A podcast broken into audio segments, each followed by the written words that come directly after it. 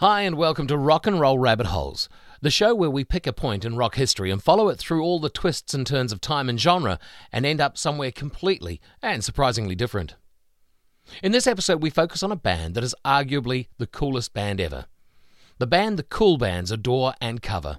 The Foo Fighters, Melissa Etheridge, Pearl Jam, Velvet Revolver, Metallica, Grateful Dead, even Miley Cyrus.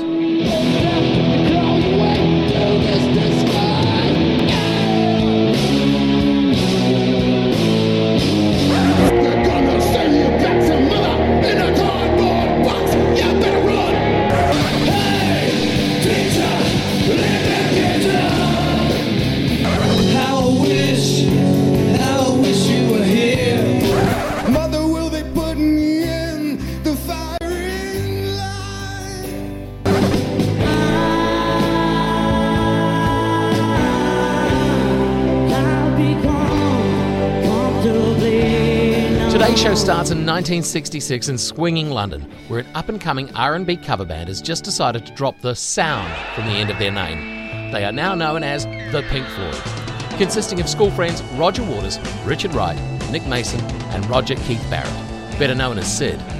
From 1967, this is See Emily Play. Emily tries but misunderstands.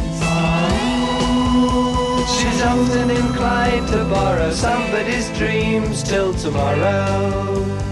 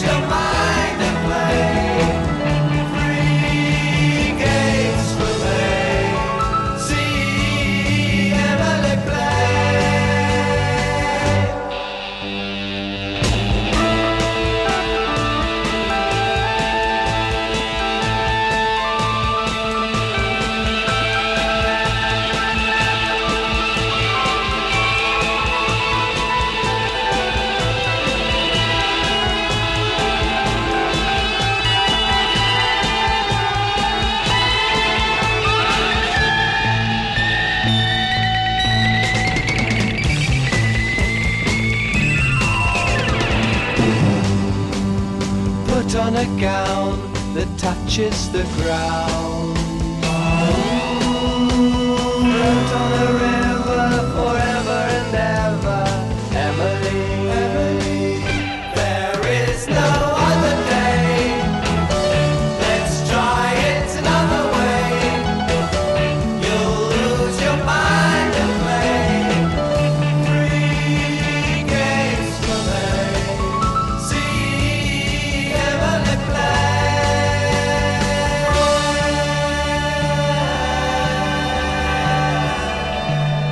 That is See Emily Play from a 1967 version of Pink Floyd.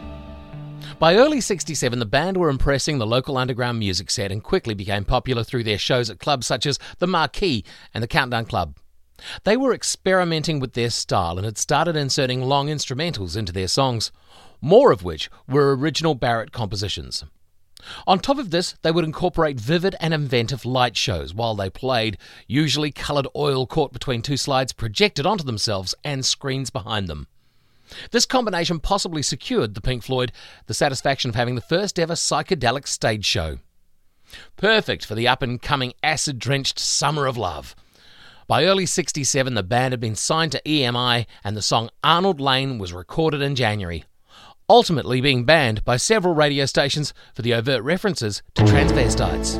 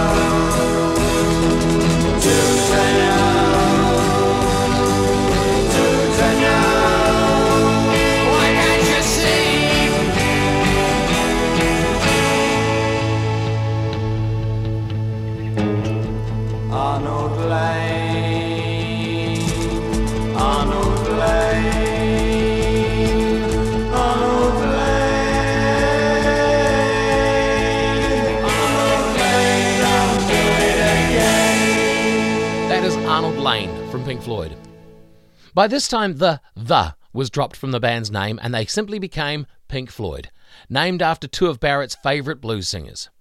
They were also obliged to record their first album at EMI's Abbey Road Studios, which at the time wasn't a bad thing, as this was where the Beatles had been making hit records for the last seven years. EMI had also given them a bit of a rough record deal, and after thinking about it, the company wasn't even sure what sort of music they expected of the band, so they gave the members free rein within their studios. It's been noted that Barrett started ramping up his LSD intake during the recording of the debut, and this may have contributed to him being more nonchalant to suggestions from his bandmates and the record producer, Norm Smith. Norm Smith was the engineer for almost 100 Beatles songs in total. John Lennon bestowed upon Smith the nickname Normal because he was never panicked by anything that happened in the studio. Lennon did it as a humorous reference to Smith's unhurried, unflappable, and amiable nature. Here's a taste of Smith's work with the Beatles in My Life from Rubber Soul. There are places I remember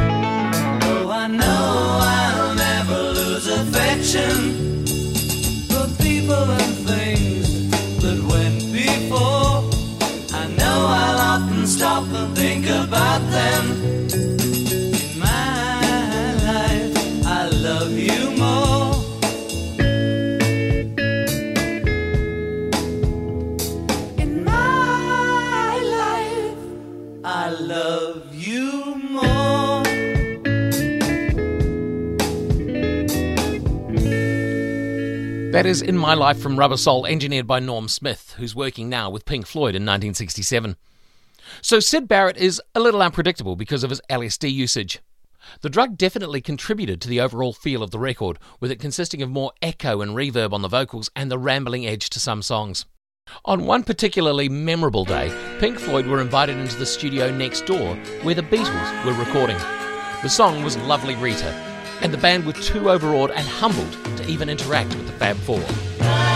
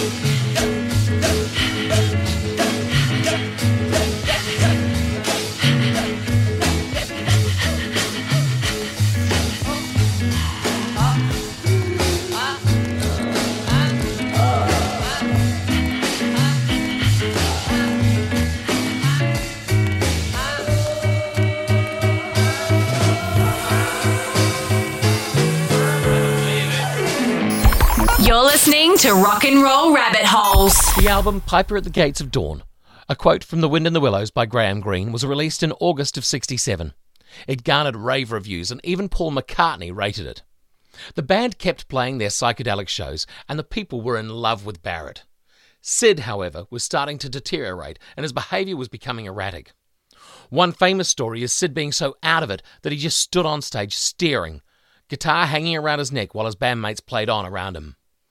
Enter David Gilmour as support for recording and gigging. He was still a member of Jokers Wild. Gilmour's parents encouraged their son's love of music, and in 54 he bought his first single, Bill Haley's Rock Around the Clock. From there, his enthusiasm grew when he heard Elvis Presley's Heartbreak Hotel, and when he heard Bye Bye Love by the Everly Brothers, he decided he wanted to play the guitar. Bye bye love, bye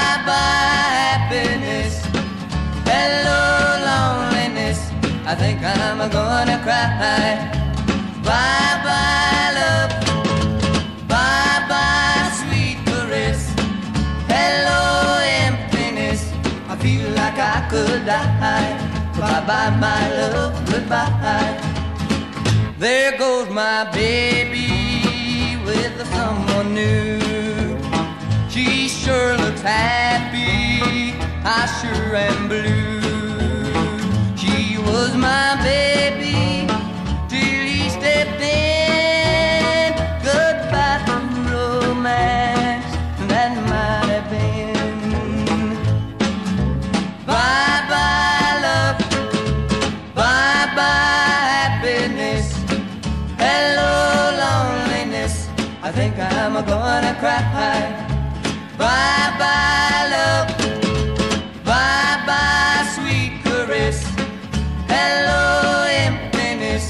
Feel like I could die. Bye bye, my love, goodbye. I'm through with romance.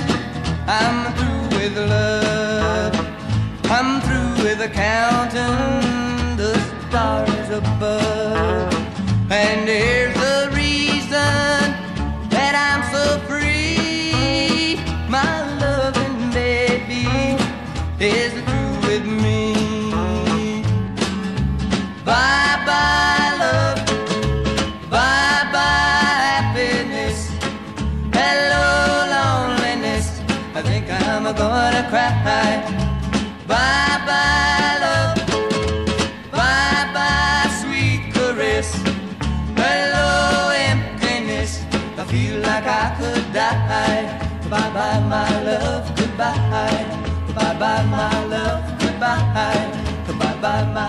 That is the Everly Brothers and Bye Bye Love. As soon as Piper at the Gates of Dawn was completed, Pink Floyd started working on their sophomore album, Saucer Full of Secrets, again at EMI's studios on Abbey Road. This time, things didn't go so smooth.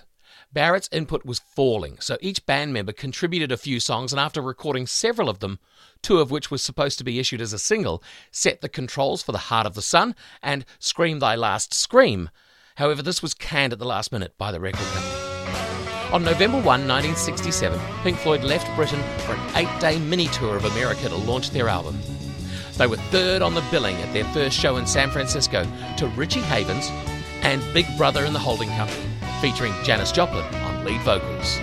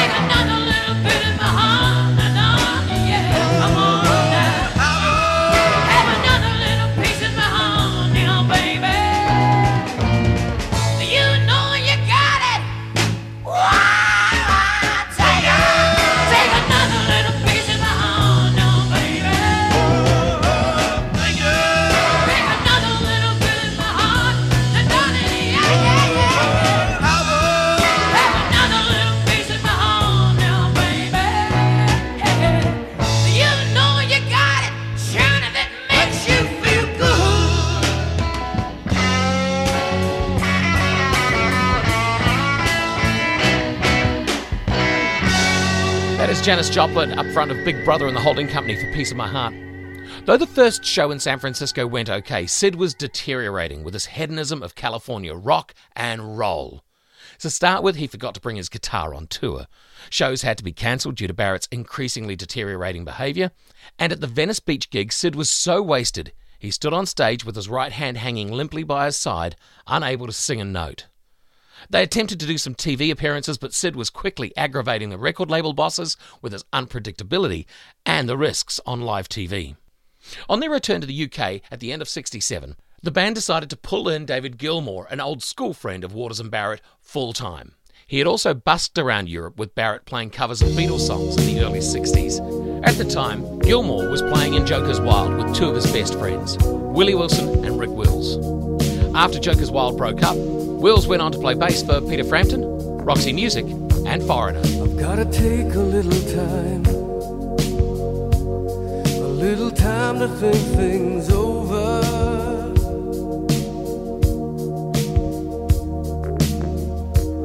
I better read between the lines in case I need it when I'm older.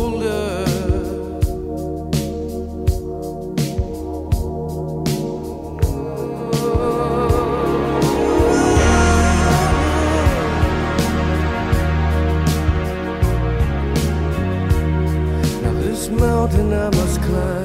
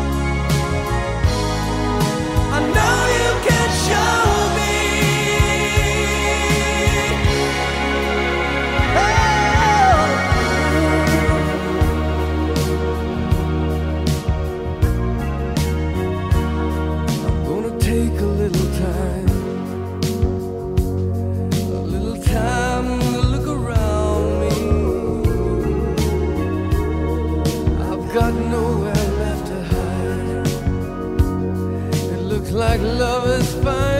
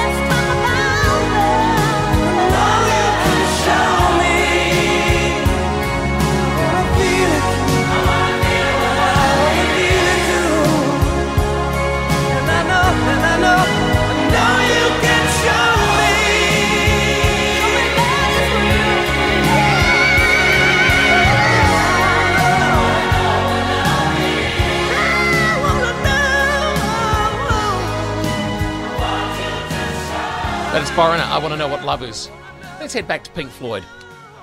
It was decided that Barrett, although becoming more eccentric by the day, would be allowed to remain a member to write songs and record, while Gilmour would be brought in to assist with guitar and touring, a la Brian Wilson and the Beach Boys kind of thing. For a week and a half in January of 68, Pink Floyd, for the first and last time, were officially a five piece. During this time, they played a few gigs and continued recording A Saucer Full of Secrets. Barrett didn't bother showing up to most of these sessions, and this, as well as his behaviour at the gigs, would be the reason that the rest of the band, on their way to a show in Southampton University, decided not to even bother picking him up. The album would be completed without him, and completed it was, with only one original Barrett composition, and Pink Floyd was once again a four piece.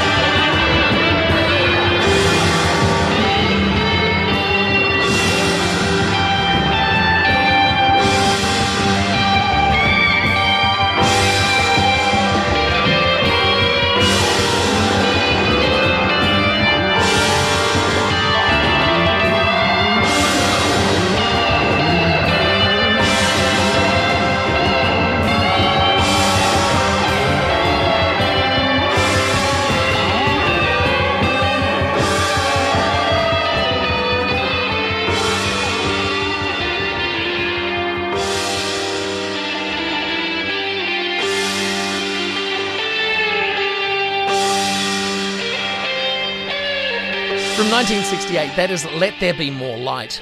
The sound of Pink Floyd was evolving. By 1970, Pink Floyd had released three more albums without Syd. While all these albums at the time of their release were seen as the band moving forward and were enjoyed by fans, the reviews were average, and even in retrospect, the members of the band have said they are possibly the weakest points of their careers. In the 1980s, Waters even said he wouldn't play Atom Heart Mother live for a million pounds. Barrett hadn't been idle since being booted from Floyd. The band's original management, who had departed along with him, had prompted him to record a few songs in 1968. However, these sessions hadn't gone well. Barrett had walked out or wrapped up the sessions, broken up with his girlfriend, and decided to go on a road trip around Britain, and then ultimately ending up in psychiatric care. After a six month rest, he got in touch with EMI and they put him in touch with Malcolm Jones, who put him back in the studio. EMI were happy to see what songs the former member of Pink Floyd had come up with. Members of Soft Machine and Gilmour's old bandmate Willie Wilson were brought in to help on the album, and several of the tracks for what would ultimately be called the Madcap Laughs were recorded.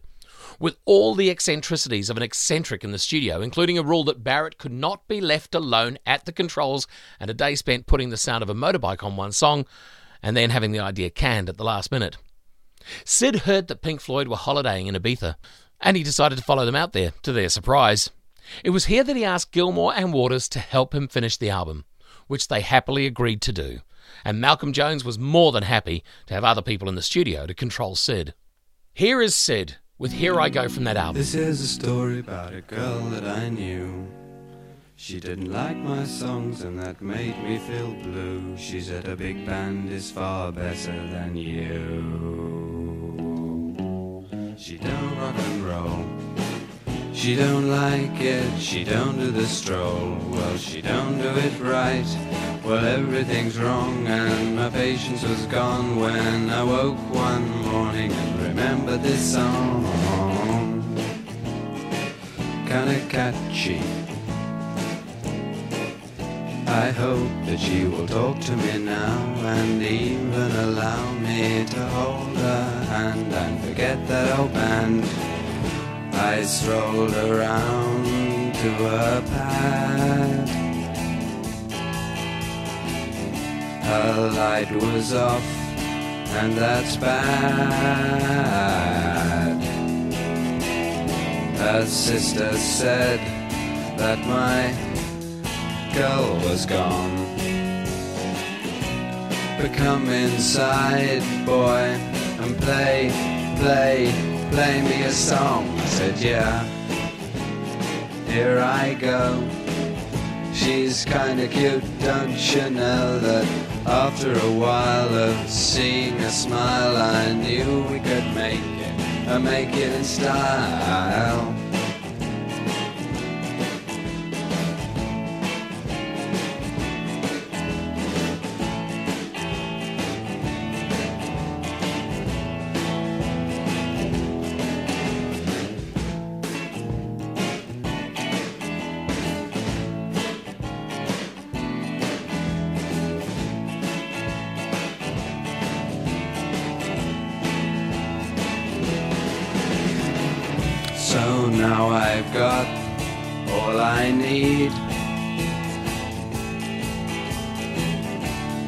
She and I are in love, we've agreed. She likes this song and mine, others too. So now you see my world is Cause of this tune. What a boon this tune. I'll tell you soon we'll be lying in bed, happily wed, and I won't think of that girl what she said.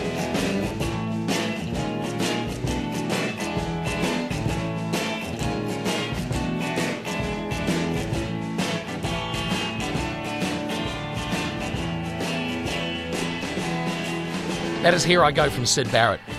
Not unlike the Piper, leading Saucerful into the studio, Gilmour wanted Barrett to get back in the studio as soon as Madcap was released. So in January of 1970, Gilmour convened Barrett, Richard Wright, and Humble Pie drummer Jerry Shirley. They were all back in Abbey Road and they began Syd's second solo recording effort. These recordings were more polished and were designed to give him more structure in a more condensed amount of time that was found in its predecessor. However, this didn't stop Syd from telling the musicians to stop playing so dark and be more afternoonish and the like.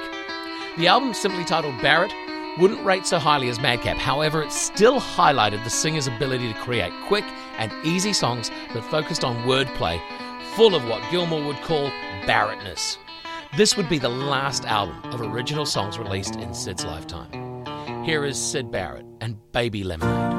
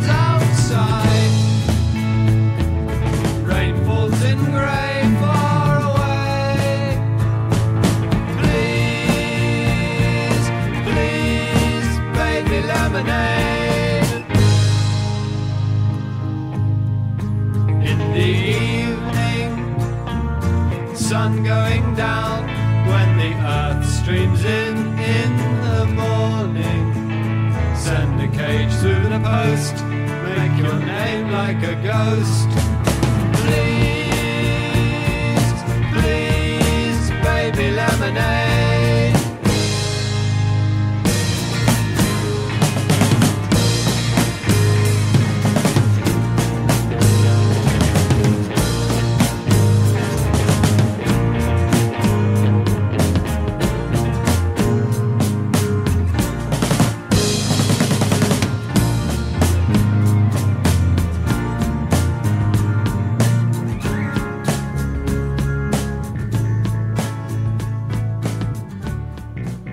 Is Baby Lemonade from Syd Barrett. During the making of Barrett, Syd was dropping into Pink Floyd's recording of Atom Heart Mother to listen to what the band was up to, and it wasn't much. They had grown stagnant and only appealed to themselves and the heavily stoned. They were lost with no idea of what direction they were taking. This quandary would be resolved during the making of 1971's Meddle and 1972's Obscured by Clouds. Meddle was a professional experiment that succeeded. Not one band member knew what the other one was doing, and yet the songs came together in a cohesive and enjoyable way. Gilmour was finding his songwriting legs with songs like A Pillow of Winds and Fearless. And then there was One of These Days, the opener of the album, and a song that was full of bass and threatening aura. If Doctor Who was a villain, this would be the theme song. Here's Pink Floyd, One of These Days.